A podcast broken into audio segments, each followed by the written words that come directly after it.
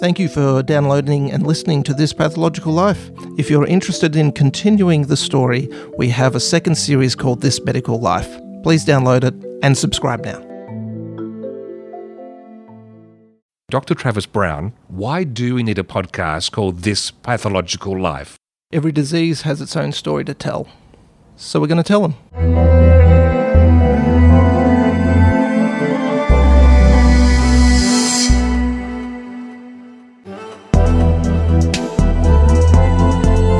Just before we get into this episode about prostate cancer, I have Dr. Troy Wallet, uh, general practitioner, uh, with me.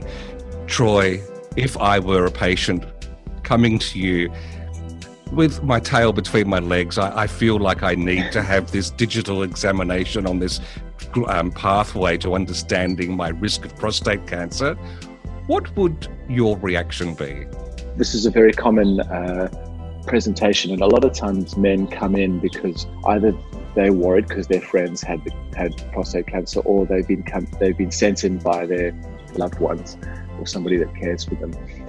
And generally, in these consults, it's really important to to establish why they are there, what their concerns are, and then explain to them uh, the risks and benefits of screening uh, for these prostate tests because obviously if they follow the path of getting tested it can lead to negative outcomes which will be explained more sort of through this podcast in this episode we're looking at prostate cancer travis um, and we have uh, Dr. Bradley Webster joining us later uh, to dive deep. But I've got a question without notice, if you don't mind.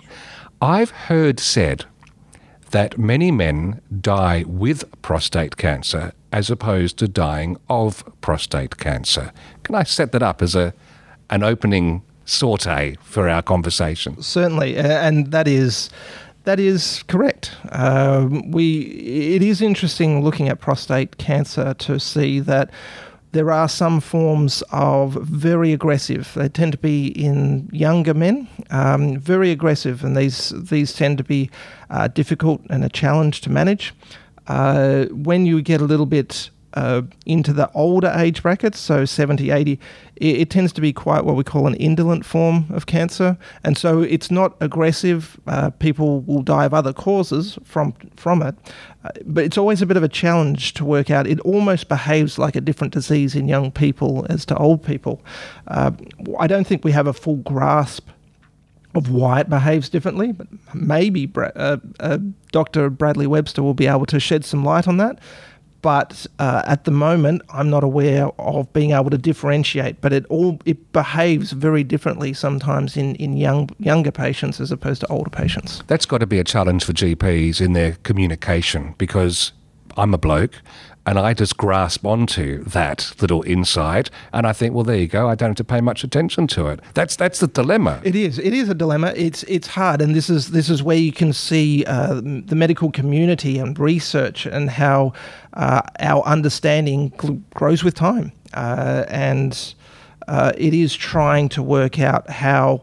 Uh, something behaves, getting different indications, and this is why we write the reports that we do, structured reports, and that hopefully gives us insight as to say, no, this one is uh, aggressive or this one isn't. And we have staging and grading, and we, we try to put it into categories to know how it's going to behave. And as a general pathologist, how does it intersect your world? There's two areas. Um, I will be involved in a lot of the chemistry area, so that's being uh, overviewing the PSA testing, which is a chemistry testing, which we'll get into in a little bit. Uh, but um, occasionally I'll see some uh, histology.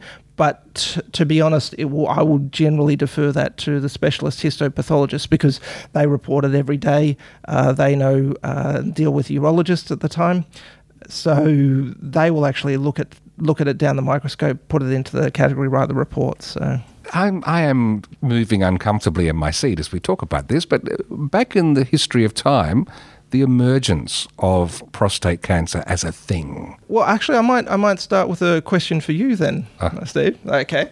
This is not in my contract, by the way. Let's look back 1927. Okay. So we've got a doctor. His name is Dr. Charles Huggins. So he is a young surgeon he's actually appointed to the University of Chicago faculty as a urology surgeon, but he doesn't have any experience in urology. Right. So he crams for four to six weeks Mm-hmm. of the urology textbooks of the time and gets up to speed. I'm worrying about where this is going. Now, he's fortunately doesn't go to a busy clinic. okay. So he decides he's going to set up shop and start to do uh, metabolic examinations or metabolic tests. So I'm going to ask you. We've got the prostate. Now you generally know the, the, interesting thing is about our textbooks of high school students is well above the physicians of you know the 1800s. Right. So your knowledge is actually very good with regards to you know physiology anatomy. So you know where the prostate is. Pretty close. So Dr. Charles Huggins yes. is saying, How do I get secretions from this organ and then test it to see how we go? How would you go about that? Ah. Um, well, I imagine he's very hands on as, a, as uh, surgeons back in those days. How would I. Well, uh, preferably you wouldn't want to um, prick anything down there because it's sensitive. So I don't. Look, Travis, this is very unfair. It's a look. It's a hard question, and this is what scientists have had to come up with all the time. Oh, it's have, hard. You, you have an organ that you're wanting to uh, investigate more. Hmm. How do you do that? What we know is where the prostate is located. Mm-hmm. So when we have things like uh, sperm and semen going up, it comes from the testis. The problem is that then contaminates the secretions. Ah. So then you'll be measuring coming from the testis. Yep. The problem is it sits above the bladder, so it also drains urine going through it. So then, how do you not get contamination from urine? How did he solve this? So he solved it by getting dogs involved. Oddly enough, Okay. so so you weren't going down that path. No, I wasn't. What we have is he's got a bladder that he's wanting to to drain of urine. Yep. And then a prostate which he's wanting to get the secretions from. Yep. So what he's done is he does surgery on the dogs to Mm-hmm. put a catheter in the bladder and then stitches a a drain into the prostate and then he can get prostate secretions. Ah, okay. So This is back in 1927. it is. It is. So he then is able to start performing metabolic tests on the prostate to see what's going on and, and evaluate how that's going. So it's a bit of an interesting challenge, and particularly for a person who's. I bet the dog would agree with that Yeah. too. But so what he ended up finding was when he got that, when he was able to get the secretions, mm-hmm. he then found out that through desexing the dog, castration, Yes. when you took the testosterone away from the dog, the prostate shrunk. It involuted. Oh.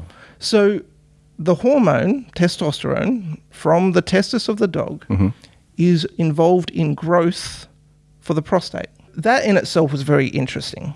Able to demonstrate that. And a prostate enlarging is symptomatic of the issues, isn't it? Yeah, So, yeah. okay. So the, there is uh, something that we call benign prostatic hyperplasia. So that's the prostate getting larger. Again, one of those ones where the applications are interesting. We then get to a point, though, and this is just through chance, that the dogs are one of the very rare animals that get prostate cancer. Ah, that's where this quote would be appropriate, wouldn't it, Travis? Uh, this is from the good doctor. Um, he said, It was vexatious to encounter a dog with a prostatic tumour during a metabolic study. So, in his metabolic experiments, you started to find he was getting tumor cells in the secretions.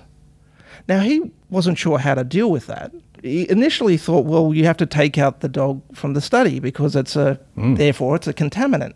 But then what he realized is, well, what happens if we test, desex the dog? What happens to the tumor? The theory of the time is that cancer is unregulated proliferation of cells. Therefore, he shouldn't do anything. But he wasn't a cell biologist. And so he thought if it shrinks the normal prostate, will it shrink the malignant tumor? And it did. It didn't just shrink it, it had a remarkable effect on the tumor cells. within a few days. So then he realized that cancer cells still have some level of regulation within them from the testosterone hormone. What the metabolic experiments showed was that if you reintroduce testosterone, the prostate wouldn't shrink. So he realized that at that point in time that the cancer cells still had a regulatory mechanism through hormones. And that changed for prostate and for breast cancer the understanding of malignancy and the pathways that it, that it traveled down. He got the Nobel Prize for this in 1966 uh, for physiology or medicine. It changed the way of our understanding of um, hormone regulation in, ca- in, in cancer, particularly for prostate and breast. I hope his dog got a reward for it as well. he, he may have, you don't know. You mentioned at the beginning we might be going down a rabbit hole with this discussion. I think we need to pause for a moment, readjust our, our sitting, and uh, come back in just a moment to actually um, delve into this PSA testing because I'm hoping what I can do these days is a lot more comfortable than what his dogs had to put up with. So, Dr. Troy, if I could just interrupt, I got the suspicious insight then that I might be able to leave your surgery without having to have this digital exam. Now, I'd like to know, first of all, have I grasped that correctly? And if I have, how do you know that we've all understood the decision I'm making to not have either the digital exam or the PSA test uh, clearly? But I often think about the psychology of people, or just the way that people work. And there's multiple layers here because I can sit and tell them everything that I know but they'll people will still sit there and go, mm, yes, and often jump at the chance of not getting the prostate test because they didn't want it in the first place. There's also this protection aspect, and I, and I hate to think kind of legally, but you kind of have to do a little bit because if in three months' time the person ends up getting cancer, when they think back to the consult, they will have a feeling rather than remember the words.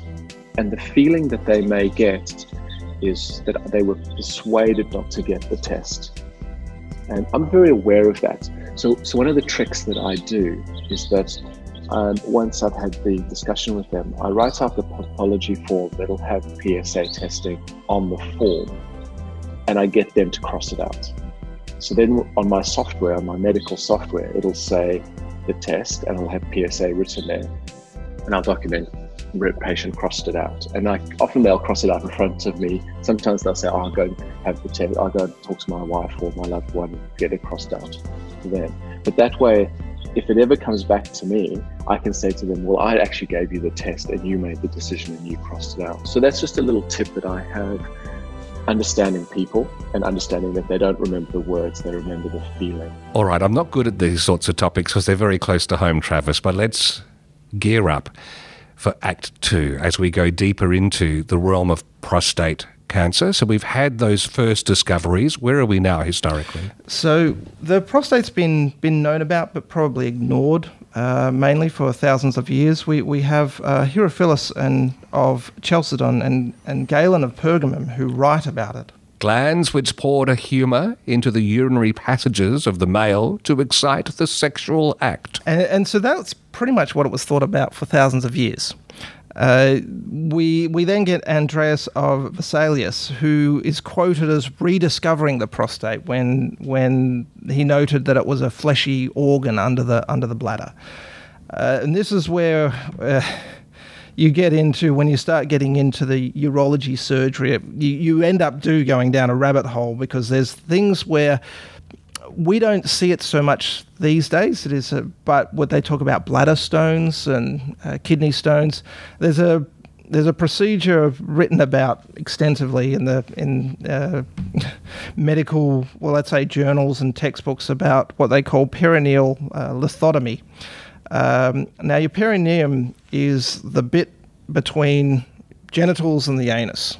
Okay. And so when we're talking about bladder stones, uh, effectively we're saying surgeons of ancient times used to do what they would call cut for the stone. And so using a hook and a knife, they would then cut for the stone. And so this is again pre-anesthetic. Look, I again, it's it's hard to read because effectively someone we would be put in a position with two men holding legs, uh, and then they would go through the perineum. Uh, they would have a knife and a hook, and about 50%, 50% of people died from the procedure, but those who didn't probably got rid of their bladder stones. I'm not sure if it was worth it, but uh, these people were surgeons. Even Hippocrates, uh, in his uh, Hippocratic Oath, said he wouldn't cut for the stone, he would leave that to uh, people trained in that field. Right. Uh, and then you've got some of the Roman surgeons saying it was not safe to do it in a pediatric population because the prostate, presumably because the prostate was too large to cut through, and that would cause other problems. So, yes, it's a it's an interesting reading exercise in that. We do have evidence. There's actually two of the oldest cases that we know. The one is uh, an Egyptian mummy who's, who's known as, as M1 uh, which is 2,250 years old. Uh, he was a, a man 50 to 60 years old.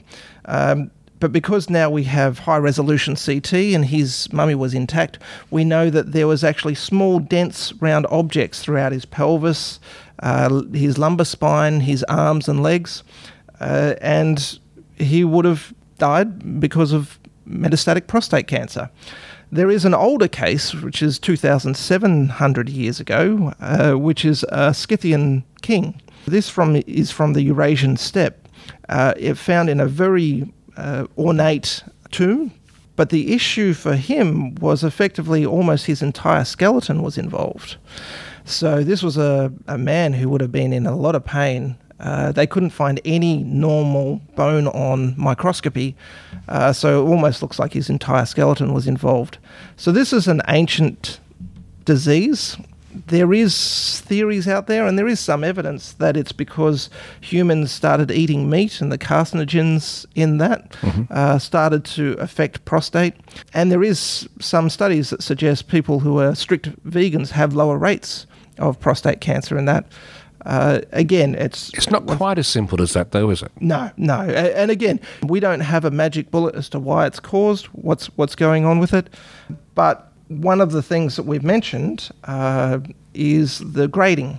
Uh, and we do have a grading scheme. It's from a, a Dr. Donaldson Gleason, uh, who did a grading scheme in 1966. He was he was asked by a urology department because there were so many different grading schemes, no consistency he came up with the grading score that we use to this day. There's been a few modifications, but effectively, what it was is he did a map of all the different kinds of glands that you could find that were abnormal and malignant. Uh, and then he put them into grades, and effectively it was sort of grades one to five. Uh, one looking like normal tissue all the way through to five, which is pretty much sheets of cells. Uh, and then from there, we were able to work out, oh, this behaves badly, and this does this behaves better, and then from there, that takes us to the PSA uh, testing. Yes, which I was hoping is going to be my easy way without the doctor needing to be all that invasive for my uh, checkup. PSA is actually a co- controversial all the way through. Like even even at its beginning, like it was identified in well, in between 20 years in, in 1960 to 1980. There's about eight different scientists who claim that they've discovered it. Uh, some people attributing something with, you know, yes, this author helped. Her. So it's it's mired in controversy. But we do have PSA. So it's a blood test that we take, uh, sometimes referred to as a tumor marker, but it's a protein secretions from the prostate, seminal vesicles have PSA in it. So, what PSA is, is it dissolves seminal coagulum. So, it's in, important for uh, fertility uh, and sperm motility. It's in the most concentration in semen, but a small amount of it goes into blood. It's about a one millionth concentration goes into the blood. And we can test that. The problem with PSA is that most of the conditions that increase PSA's value in the serum don't have anything to do with malignancy. Meaning false positives? So, well, it's not false positives because it's elevated in the normal condition, meaning that if you're testing for cancer, let's say four men have an elevated PSA, three will not be related with cancer.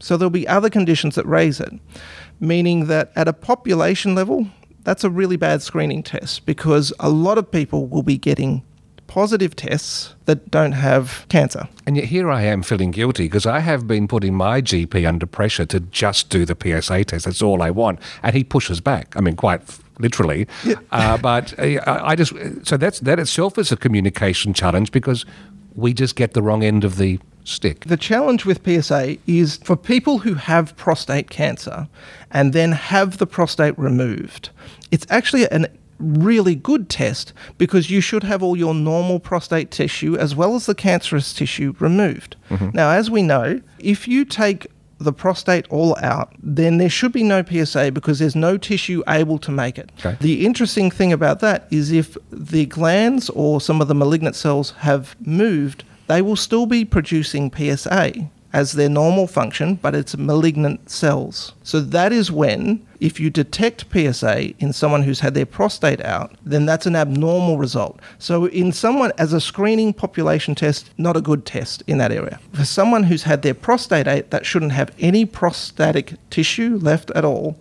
it's a very good monitor to see if anything's producing PSA. Would you be offended if I got a second opinion from Dr. Bradley Webster? Absolutely not. Because he's just about to join us to continue this discussion about prostate cancer. The weird thing was, uh, three months after the appendix operation, still in a lot of pain. So they sent me for a prostate exam.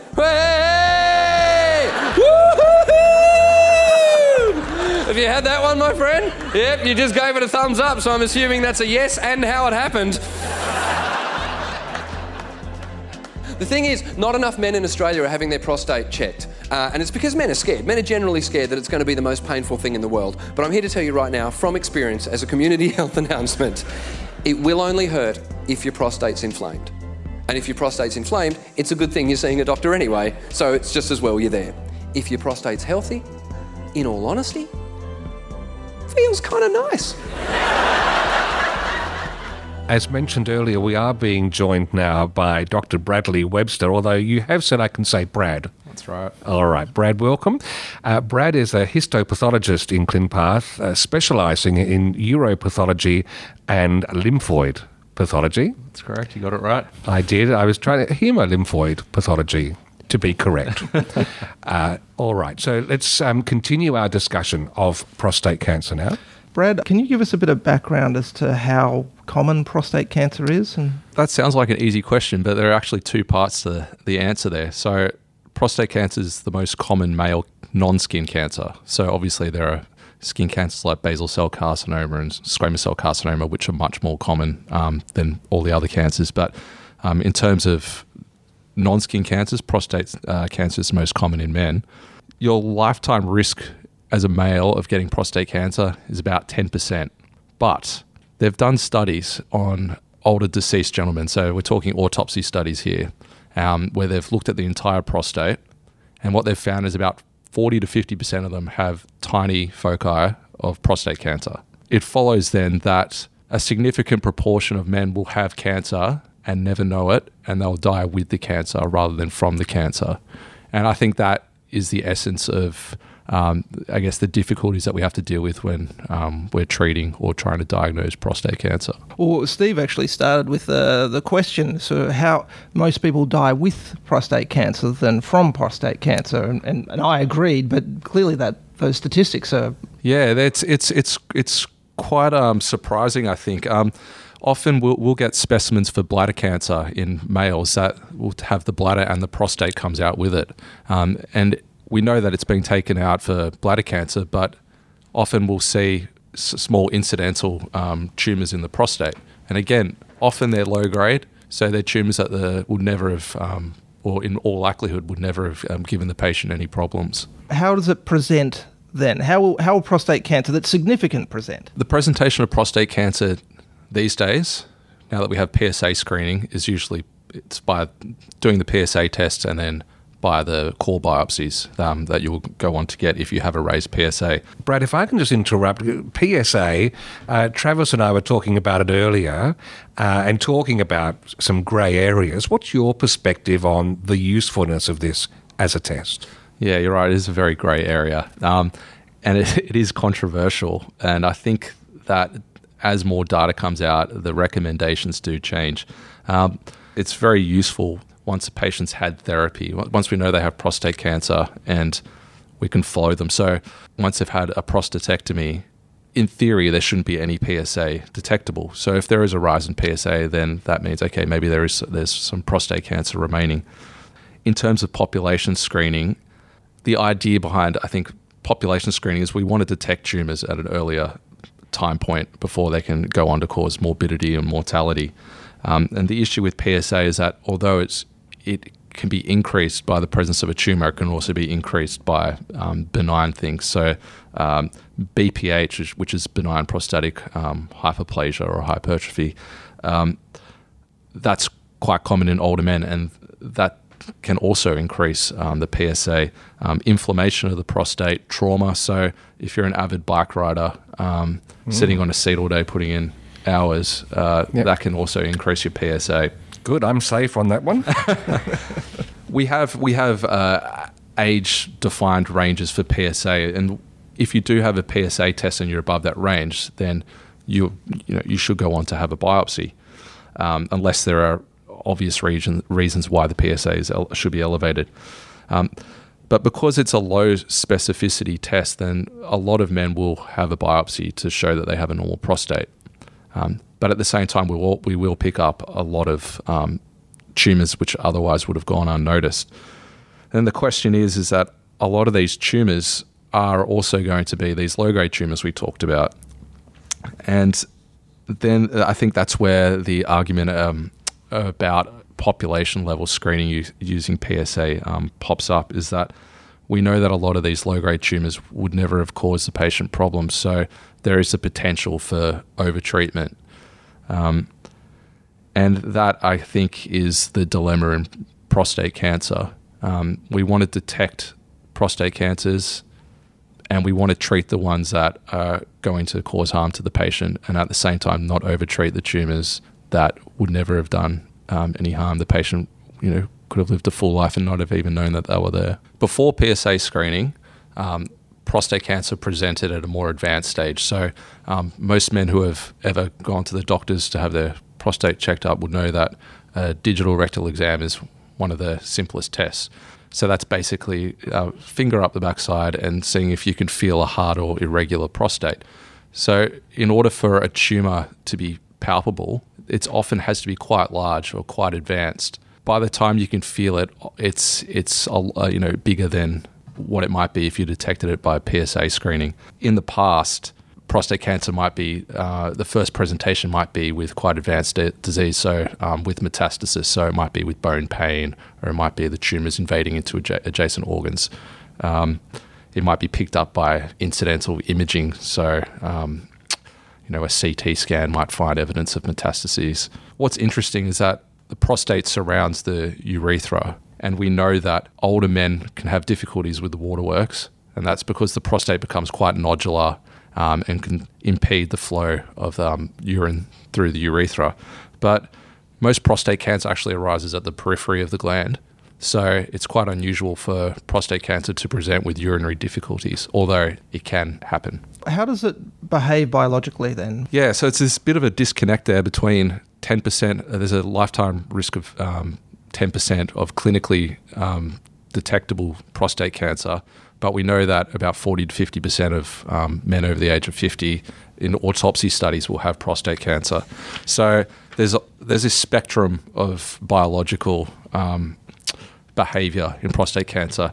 So these low grade tumors or um, have quite an indolent behavior, and then that spectrum goes all the way through to highly aggressive tumors, which will um, which will kill the patient. So the fact that we have these low grade tumors, we don't want to necessarily overtreat the patient because we know that these patients will live with the cancer and die with it, but not from it. So there's there's a strategy that urologists use called active surveillance or watchful waiting. So that's basically they'll follow the patient. Um, they might look at the PSA levels. They might do biopsies. Um, and they'll just follow that patient, um, you know, this over years, um, and to see at what point whether they need to uh, take on more aggressive uh, course of action. Does that include having biopsies and getting graded, staged? It's probably a good time to talk about grades now. Now that we're talking about um, the spectrum of biological um, behaviour, when we talk about tumour grade, we're basically talking about what's the sort of intrinsic um, uh, aggressiveness or intrinsic biological behavior of that tumor. So we know prostate uh, cancers, it's it's not one homogenous group, but it has a wide range of behavior. So we apply a grading system, um, which we've probably already talked about, which is the Gleason grading system. Basically, in the 60s, this guy called Gleason, um, he was given the task of trying to come up with a way of uh, predicting the behavior of prostate cancer by looking at it under the microscope. And he found that there were about five different patterns under the microscope which funnily enough were numbered one through to five. so one looked very much like normal prostate tissue, and five was clearly malignant, so it had lost any architectural features of um, the normal prostate. And what he found is that if you added the most common pattern to the second most common pattern, that would give you best indicator of how that tumor might act. Because there are scores from 1 to 5, we add them together. So in theory, you could have a tumor, the lowest grade would be 1 plus 1 equals 2, and the highest grade would be 5 plus 5 equals 10. In practice, though, grades 1 and 2 we don't use. So really, it's scores of 3, 4, and 5. So the lowest grade tumour you can have is a 3 plus 3 equals 6, and the highest grade tumour, it would be a 5 plus 5 equals 10. That can become confusing for a patient because the urologist might say, well, if you're going to have a prostate cancer, the best one to have is this that you've got 3 plus 3 equals 6. And the patient thinks, well, why don't I have one? Surely one is better than six. yeah. So, to overcome this confusion, they now have what's called a grade group. So, the lowest grade tumours, which would be a 3 plus 3 equals 6, is now called grade group 1. And there are five main grade groups, um, 1 through to 5. Is that now the terminology that is preferred by doctors or urologists or we use both because the pathologist still works in terms of the Gleason grading system so we'll come up with the Gleason grade first and then we'll convert that into the grade group. Is that the, the best measure we have for prognosis as to this is how it's going to behave? There's been so much work for all tumour types on um, you know genetics and the molecular features of tumours, but in terms of routine clinical practice, Gleason grading is the most powerful um, prognostic um, indicator that we use. We also use stage, which is a measure of um, how far along the tumor is in its natural um, history. So, is it confined to the prostate or is it spreading out of the prostate and invading adjacent organs? But the Gleason grade gives us the, the, the best um, idea of how this tumor is going to act. So, just going back, if we know how, we know that there's a range of behavior of prostate tumors. And we have this grading system that works quite well, and it's quite amazing that it's it's has been tweaked a little bit since the 60s, but it's essentially the the, the same thing. So if we know how aggressive a tumor is going to be, then we know how hard we need to go at it. Um, we know whether do we need to go straight to surgery. Can we? Can it? Um, will it fit into the watchful waiting um, criteria? Mm-hmm. But obviously, you can't necessarily answer those questions without knowing the patient it's it's not a, um, a, black and white hard and fast rule. So there's uh, a conversation between um, oncologists or urologists and the patient, and that's dependent upon you know, patient age or their comorbidities. So essentially, their life expectancy.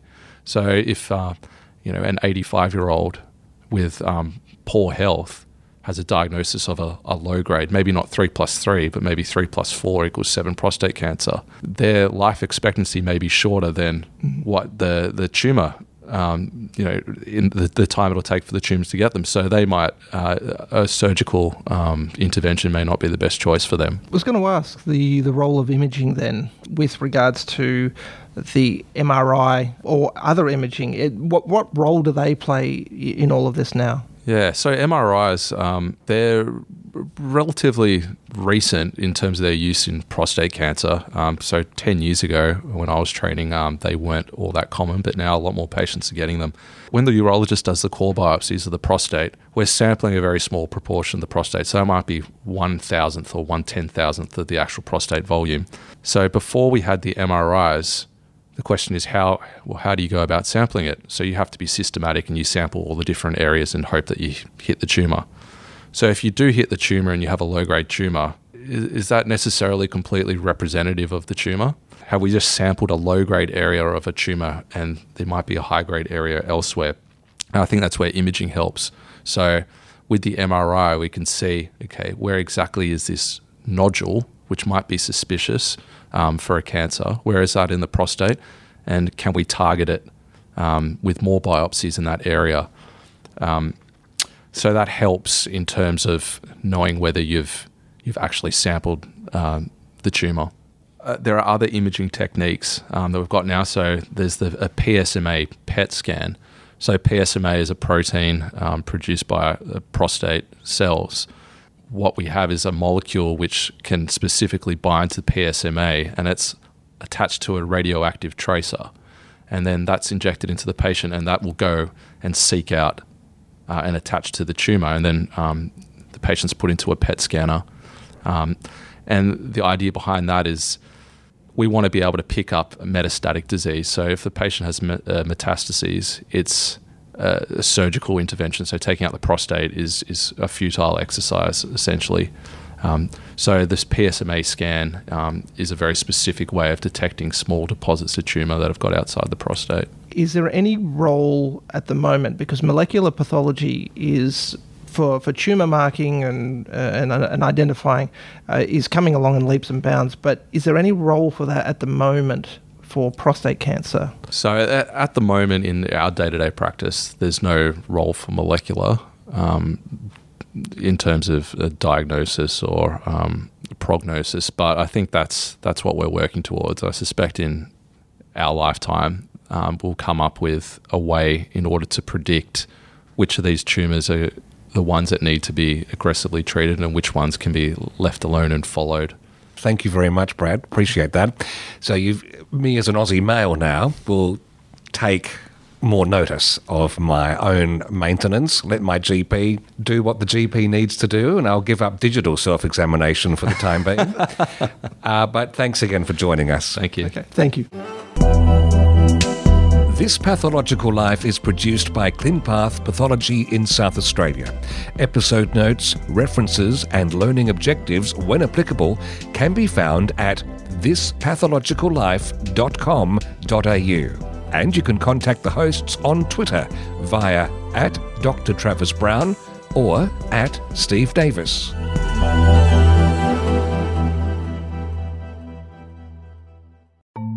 Thanks again for listening. And just a reminder if you haven't done it yet, have a quick search in your podcast app for our second series, This Medical Life. Dr. Travis Brown has rolled up some extra guests, some extra topics, and we continue the story there. And we'd love to have you along.